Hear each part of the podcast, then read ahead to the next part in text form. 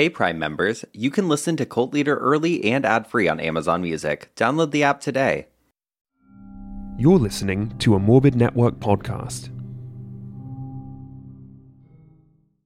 If you're shopping while working, eating, or even listening to this podcast, then you know and love the thrill of the hunt. But are you getting the thrill of the best deals? Rakuten shoppers do. They get the brands they love with the most savings and cash back. And you can get it too. Start getting cash back at your favorite stores like Urban Outfitters, Sephora, and Nike. And even stack sales on top of cash back. It's easy to use, and you get your cash back through PayPal or check. The idea is simple.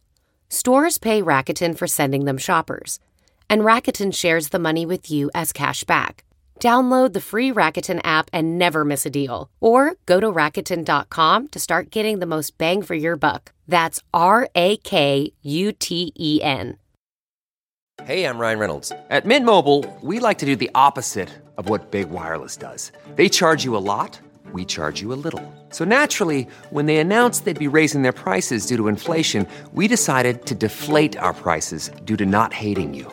That's right. We're cutting the price of Mint Unlimited from $30 a month to just $15 a month. Give it a try at mintmobile.com slash switch. $45 upfront for three months plus taxes and fees. Promo rate for new customers for limited time. Unlimited more than 40 gigabytes per month. Slows. Full terms at mintmobile.com.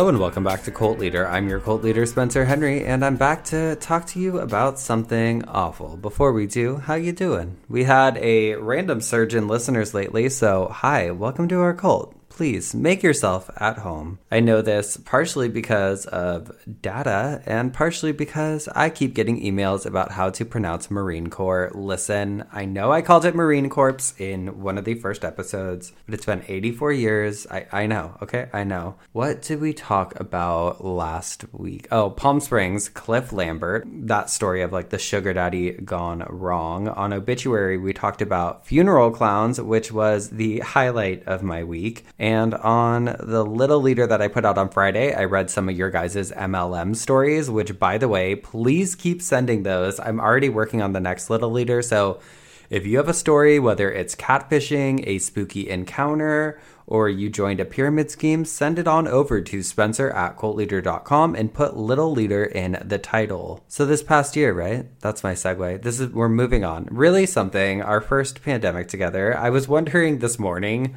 what we were talking about last year because this week a year ago is when we first started kind of going into everything. And a year ago i covered the story of that doctor in the 90s it was episode 60 it's called the doctor will see you now. And that's actually one of my favorite episodes because of the twist or just really surprising ending. I won't give anything away in case you haven't listened yet. But on the caption for that post i was like this week is ominous because we just entered quarantine for what we all thought i think was going to be like two weeks which Joke's on us.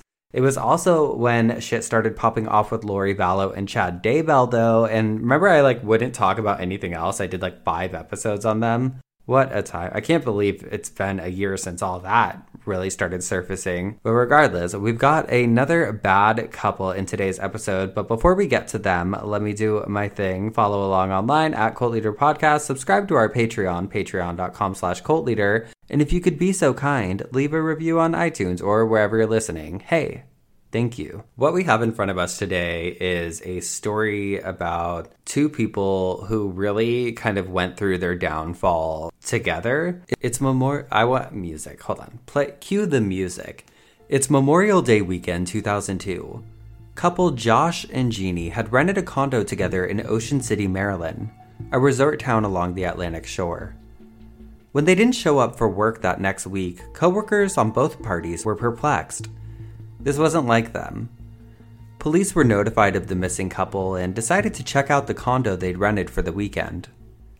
Geney's car sat outside, covered in sand in a way that made it clear it had been sitting idle for a few days.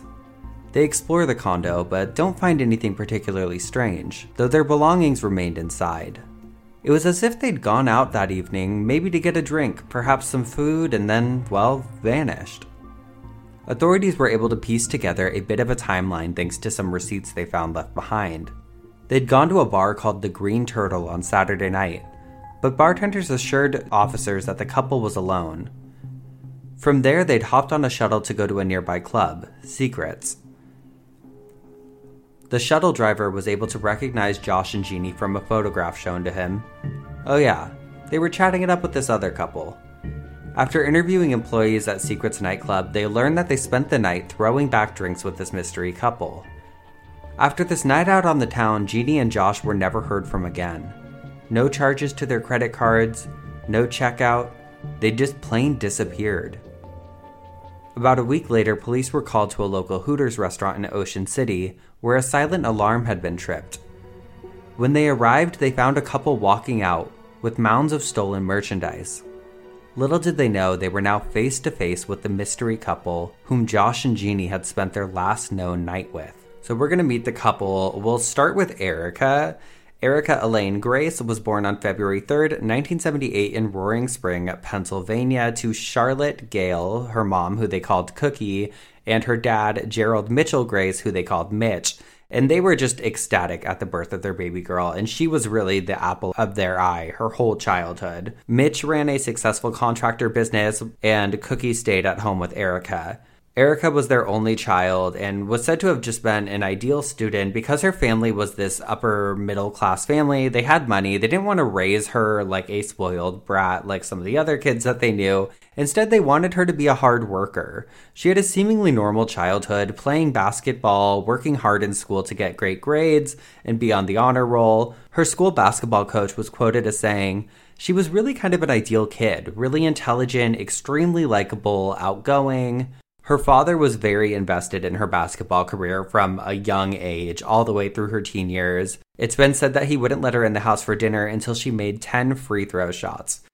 Not me. Couldn't be me. My parents put me on basketball team for like one year, one time, and the only VHS footage that we have of it, I'm shooting a basketball into the wrong basket for the other team. So that, that's my basketball story. Back to Erica. Good kid, good student, had lots of friends in school, was really close with her parents, was outgoing, very much a yes person, and she was like a local basketball celebrity around town. Like everyone knew her from that high school. She was the kid, if your parents brought you to Whole Foods, she'd be high fiving the other kids' dads. Just a good kid. A lot of very wholesome activities outside of school. Definitely was not partying or anything. She was super into scrapbooking and just collecting, which will be very prominent later on, obviously, from the title. After graduating from high school, Erica went on to attend Mary Washington College, now University of Mary Washington, in Fredericksburg, on a partial basketball scholarship. She kept up her academics and graduated cum laude with a degree in history.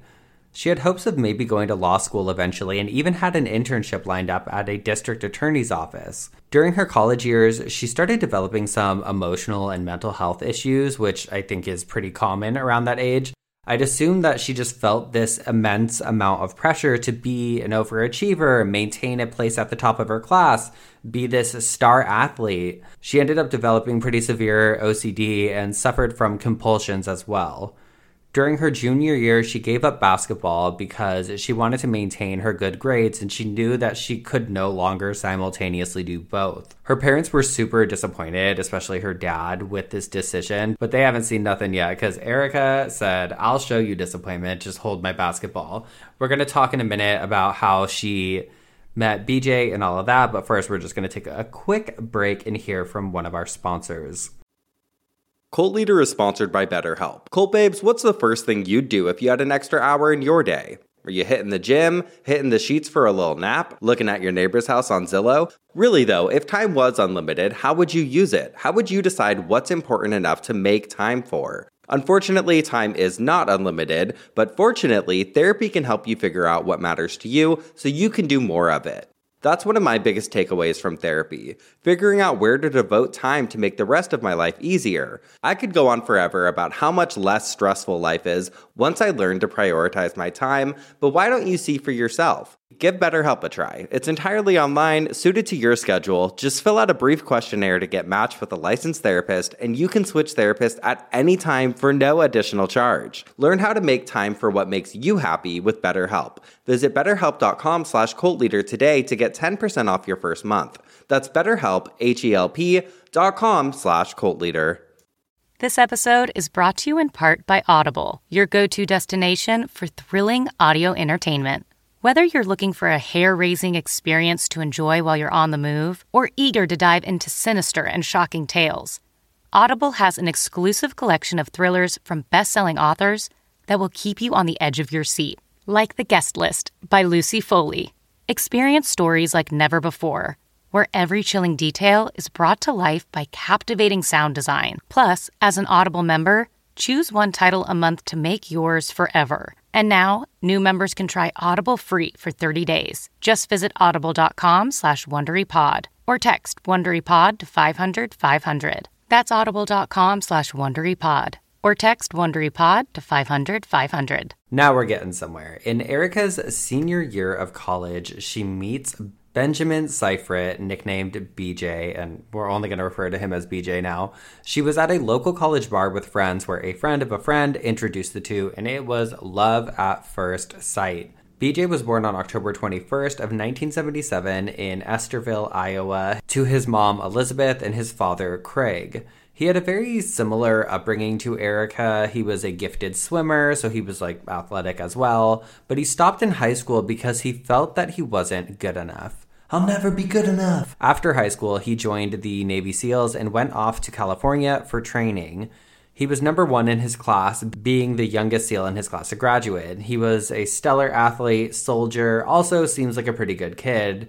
Uh, however, he was quite the party animal. One of his classmates said that he could drink all night, stay up all night partying, like party hard, and then wake up and run a 20 mile marathon with the Navy SEALs and finish first. Talk about adrenaline or like superpowers. Like, how the hell are you not dehydrated and depleted of all energy? Well, I guess you're like 20, so it's also what we call a functioning alcoholic.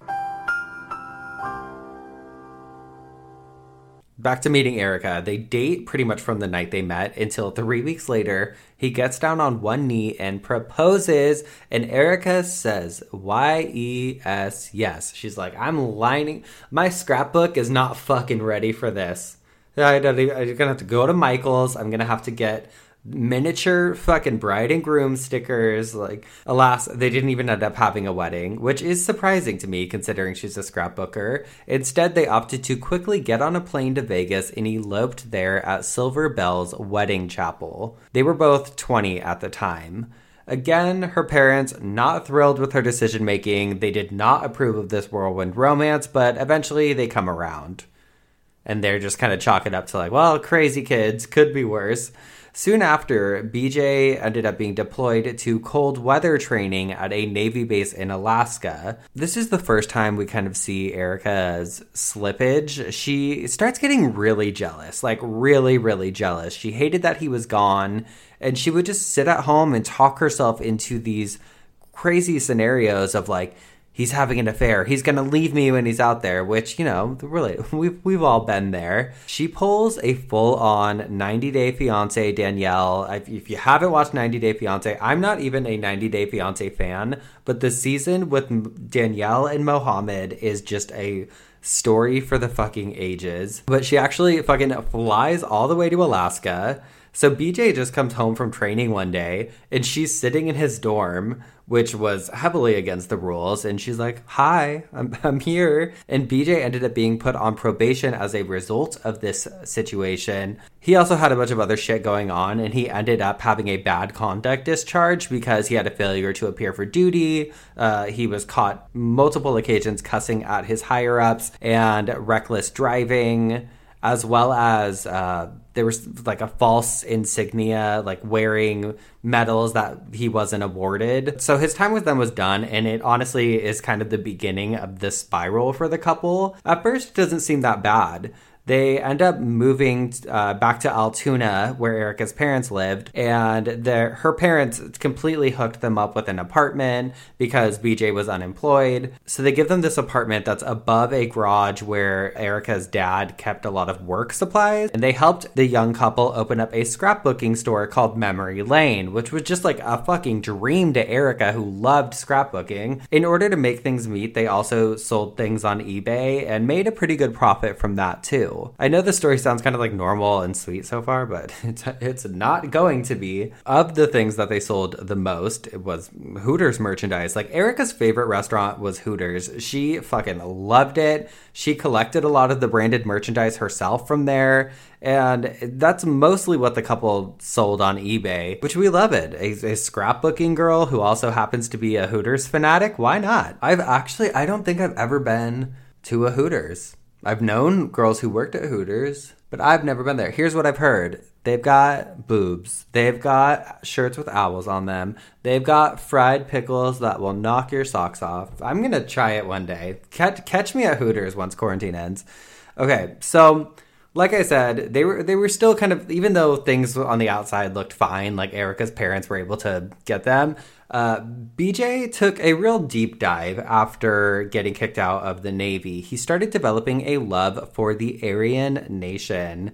He got a big fat swastika tattoo on his left bicep, just total scum, disgusting, the worst. His racism is very prevalent in even the naming of their pets. They had these snakes and they named one of them Hitler, one of them HIV, two fucking awful things that have killed a lot of innocent people. Like, and then they had two named Bonnie and Clyde. Just all things that are very real. Uh, it's like the old adage: you never know what goes on behind closed doors. Like, you would think this sweet young scrapbooking couple who owns the town scrapbooking store would be these Hallmark movie kind, quirky, thoughtful, maybe even a little boring. Nope.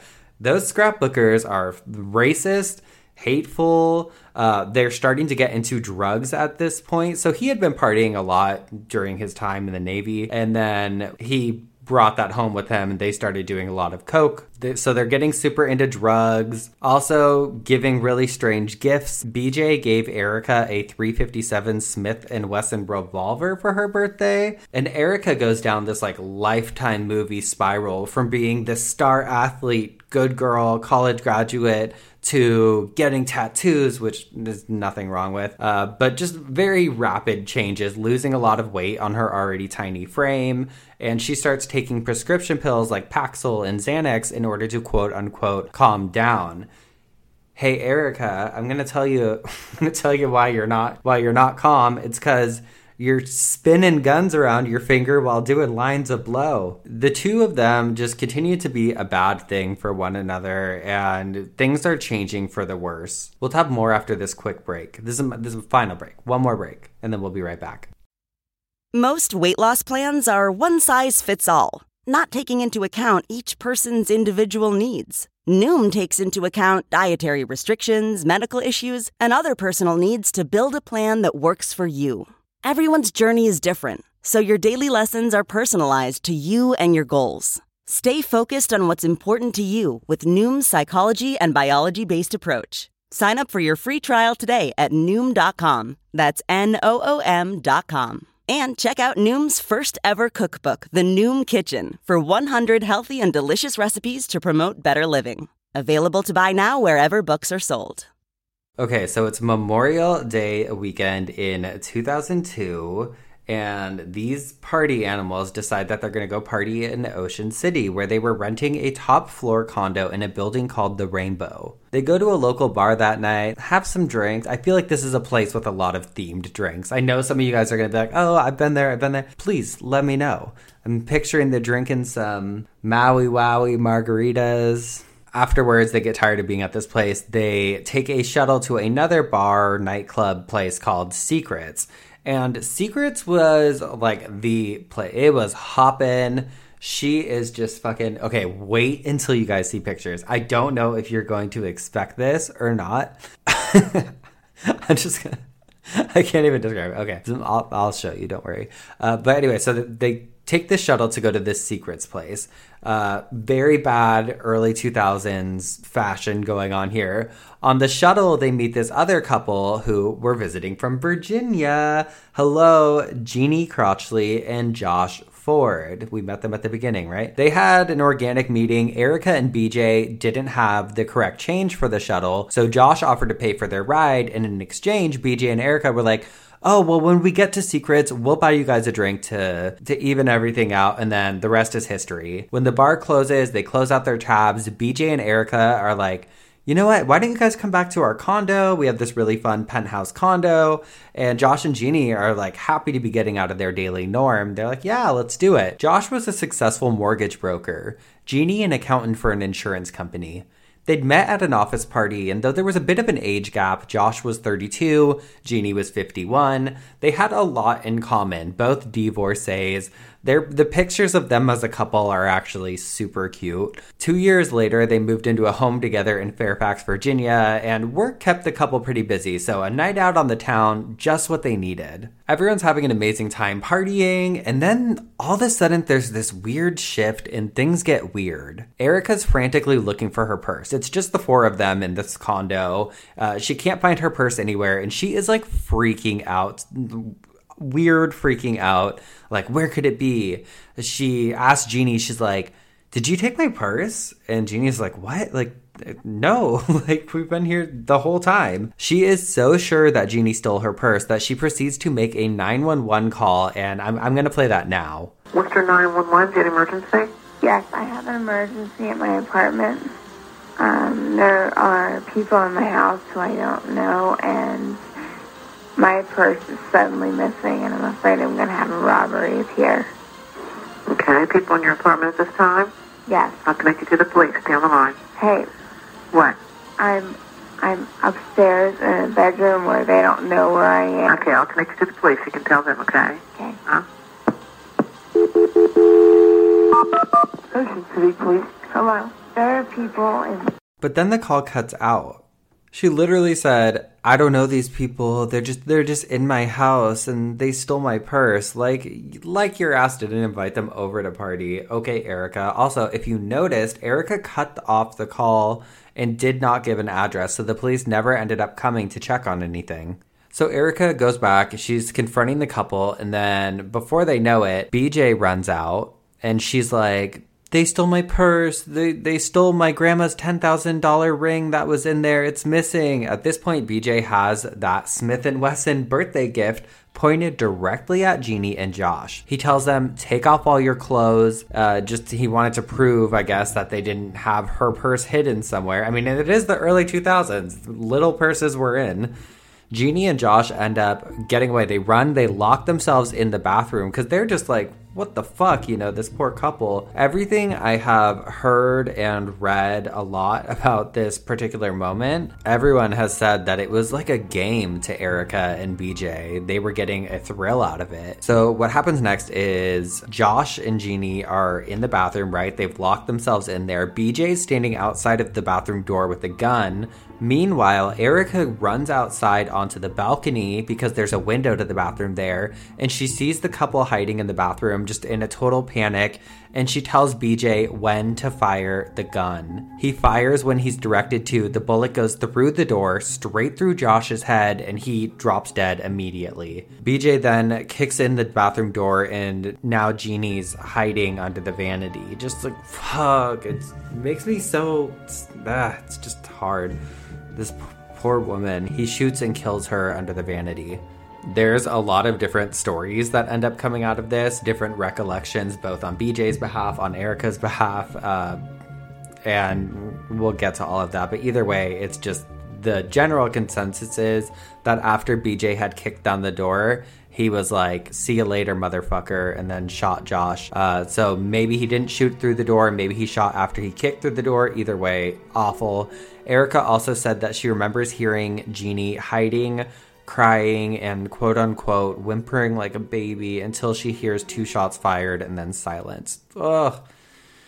Now, later on, Erica admitted that she ran in and stabbed Geney after he shot her. Uh, I have a whole story on that in a little bit. One more thing Erica has since said that that day, BJ asked her to cook and eat one of the victim's legs, but she refused. She, she said if it's not Hooters wings, she doesn't want it in all seriousness, when I was watching a Forensic Files episode on this, uh, which I'll tell you what I watched at the end of the episode, they recounted it and said that Josh was in the the bathtub in the bathroom holding up two severed heads, and Erica walked in and he was like, "Take a picture," but I don't know, just fucking. This couple is just fucked. A lot of people compare them to uh, natural born killers. Like they just want to be this thrill kill couple. BJ and Erica now have these two dead bodies lying in their bathroom. They proceeded to dismember the couple. They decapitated them, cut off their arms and legs, and put the different body parts into trash bags.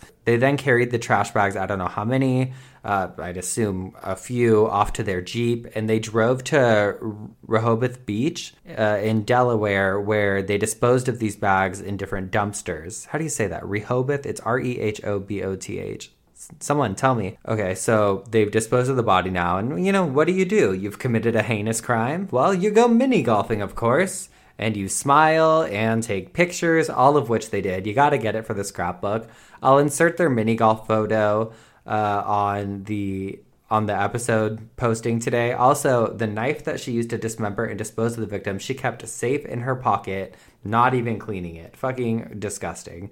It's also worth it to note that she, of course, had started a scrapbook about this and referred to her and BJ as the modern Bonnie and Clyde, which we'll get to that when we talk about the investigation.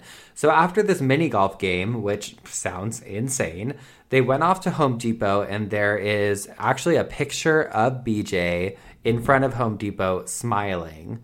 They bought a new bathroom door while they were there to replace the one BJ shot through or kicked down. They also grabbed a ton of cleaning supplies, and I believe they also repainted and tried to do a little remodeling as well, but they didn't replace the door just yet killing Josh and Geney was just like a thrill for them. It was it was the craziest thing they'd ever done and it was such a turn on for the couple. They were ready to commit another crime just like this again.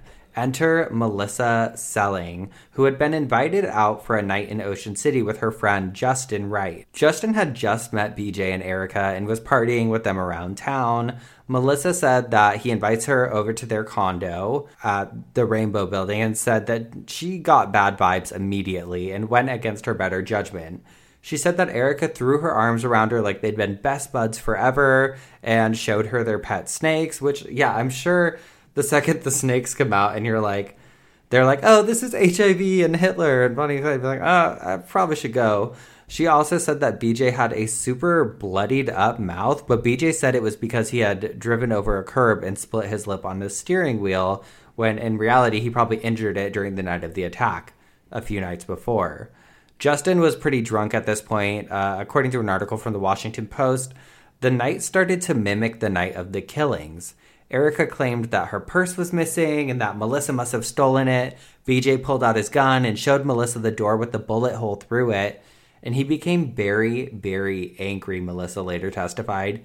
He said, if we ripped him off like the other people who were here, he would do the same thing to us that he did to them, referring to the bullet hole through the door. She, by the grace of God, was able to get out of there with no injuries. But the weird part to me is that she didn't ever, there was no follow up after that. She didn't call the police, she didn't make a report, nothing. Actually, you know what? I'll say this. I've been robbed at gunpoint before and I didn't call the police because these people had my personal information and I was like, I don't want to fucking set it off. So I get it. When you're in those moments, it sounds like, well, yeah, just call the police. But then you're like, sometimes that can make things worse. I don't know. All right. So let, let's do a quick recap here. We have one murder down, another one that was probably going to go down, but luckily got derailed for whatever reason. Now, remember their eBay store where I told you they sold all that Hooter merchandise? Well, a lot of it was stolen. They would break into local Hooters restaurants and steal a lot of merchandise to sell. And it's honestly kind of what led them down this path of becoming cold blooded killers. Word is that BJ could not get it up unless he had a thrill of some sort. So, They actually started out by robbing local businesses next to their scrapbook store. So the same week of the murders, they decided to hit up the Hooters in Ocean City. And they, I mean, at this point, think they're fucking invincible, right? They're just like, we're Bonnie and Clyde. But they didn't know that they had tripped the Hooters' silent alarm. Soon police showed up, arrested them. That takes us kind of back to the beginning, and I'll have the pictures of them arrested sitting on the curb outside of Hooters. Uh, when arrested, Erica had a panic attack and told the officers she needs her Xanax that's in her purse. And at this point, they have they don't know they're connected to anything one way or the other. They're just like, okay, clearly these people were robbing a Hooters. Well, the officer's like, all right, I'll get you your Xanax. And as he's handing her her purse, he pauses to search it first. Inside, they find five rounds of used ammunition and two Virginia driver's licenses that happen to belong to Geney and Josh. Also found in their Jeep gloves, masks, zip tie handcuffs, and thousands of dollars of Hooters memorabilia. They found the knife that she kept on her pocket that still had dried blood and hair on it, as well as a rainbow parking pass hung on their rearview mirror, which showed where their condo was. The police at this point are like, oh shit, this is all connected. They're thinking like maybe Erica and BJ kidnapped Geney and Josh. Maybe there's a chance they're alive somewhere. As BJ and Erica are being hauled off to jail, investigators are making their way to see if Erica and BJ are indeed staying at the Rainbow. And when they get to the condo, the front desk grants them access to their condo. And inside, they find a lot of shit. They find a key for the condo where Geney and Josh had been staying.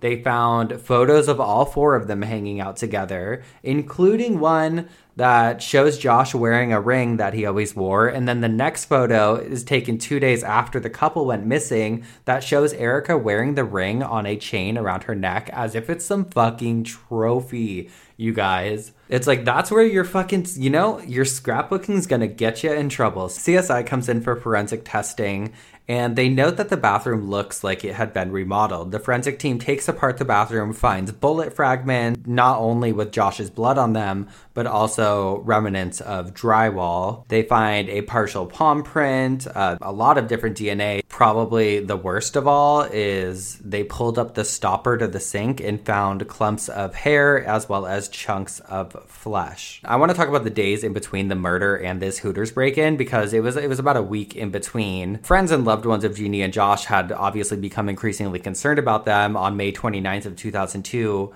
they're the ones who tipped off the Fairfax, Virginia police about these missing persons. Josh and Geney had rented this Oceanside condo for the holiday weekend. People knew that. And then on the Tuesday after Memorial Day, when Geney didn't show up at work, which was unlike her, she had a day full of meetings. Everyone was on alert. Same thing kind of with Josh. And eventually, the police learned the couple was missing, and at first they went down kind of the normal routine, not thinking it would just be this random killing. They were like, oh, maybe Geney's ex husband had something to do with it, but he had an alibi. Then they were like, well, maybe Josh the younger boyfriend was trying to scam Geney for her money, but eventually they rule all of that out. Thank God BJ and Erica got caught robbing that Hooters. Otherwise, who fucking knows? When they arrive at the police station, they detectives immediately start questioning them. They tell them like, "Listen, here's the evidence we have." And over the next couple of days, they get the DNA results back and everything, and they provide Erica all this evidence. And they're like, "Look, we know you did this." Erica ends up striking a deal when she's presented with the evidence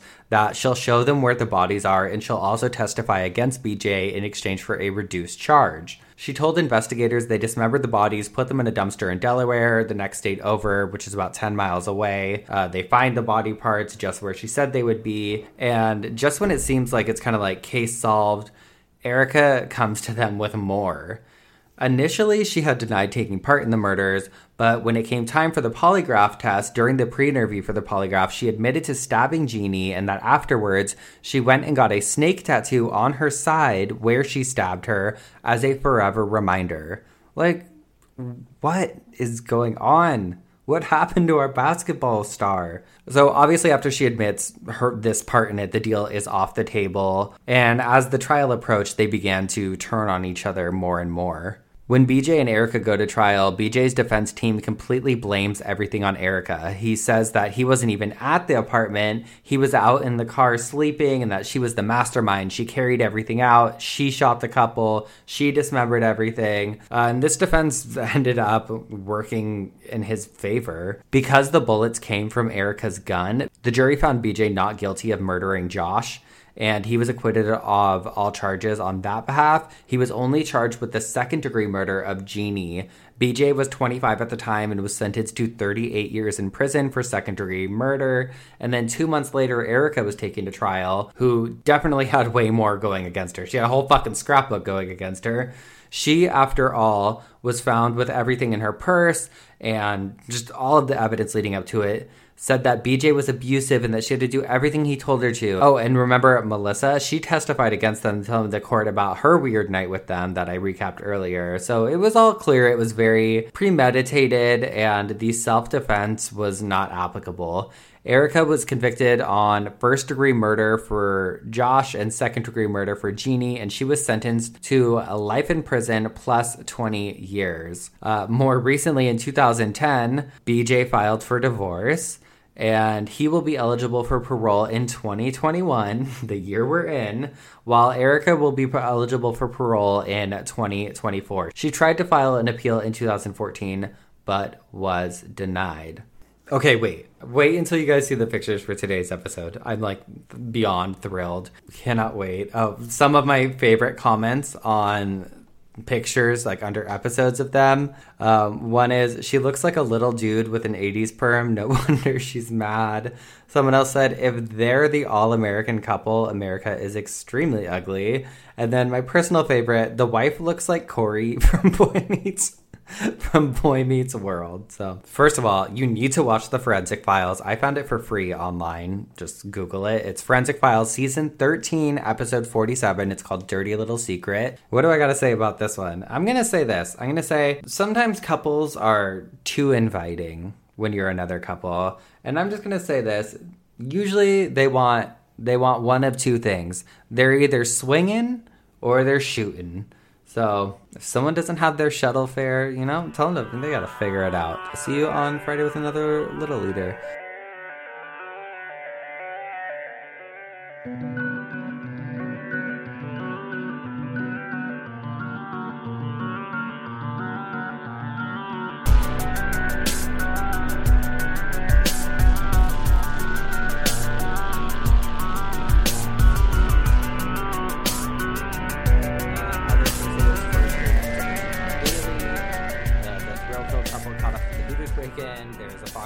Article that's the couple that killed Marilyn Torres, discussed eating victim. There's an article, Life Interrupted from the Baltimore Sun, episode of That's Why We Drink called Unidentified Naked Object. Uh, and then, of course, Wikipedia, Murderpedia articles. Hey, Prime members, you can listen to Cult Liter early and ad free on Amazon Music. Download the Amazon Music app today. Or you can listen early and ad free with Wondery Plus in Apple Podcasts. Before you go, tell us about yourself by completing a short survey at wondery.com/survey. The wait is over. So far, you're not losing. The only thing you're losing is my patience. Quickly, I see that. Bing! The queen of the courtroom is back. I didn't do anything. You wouldn't know the truth if it came up and slapped you in the face. I see he's not intimidated by anything. I can fix that. New cases. She wanted to fight me. Leave her alone. Okay, so, um. Not, this is not a so. This is a period. Classic Judy. Did you sleep with her? Yes, Your Honor. You married his cousin. His brother. That's not him. Yes, ma'am. I would make a beeline for the door. The Emmy Award winning series returns. How did I know that? I have a crystal ball in my head. It's an all new season. It's streaming. You can say anything.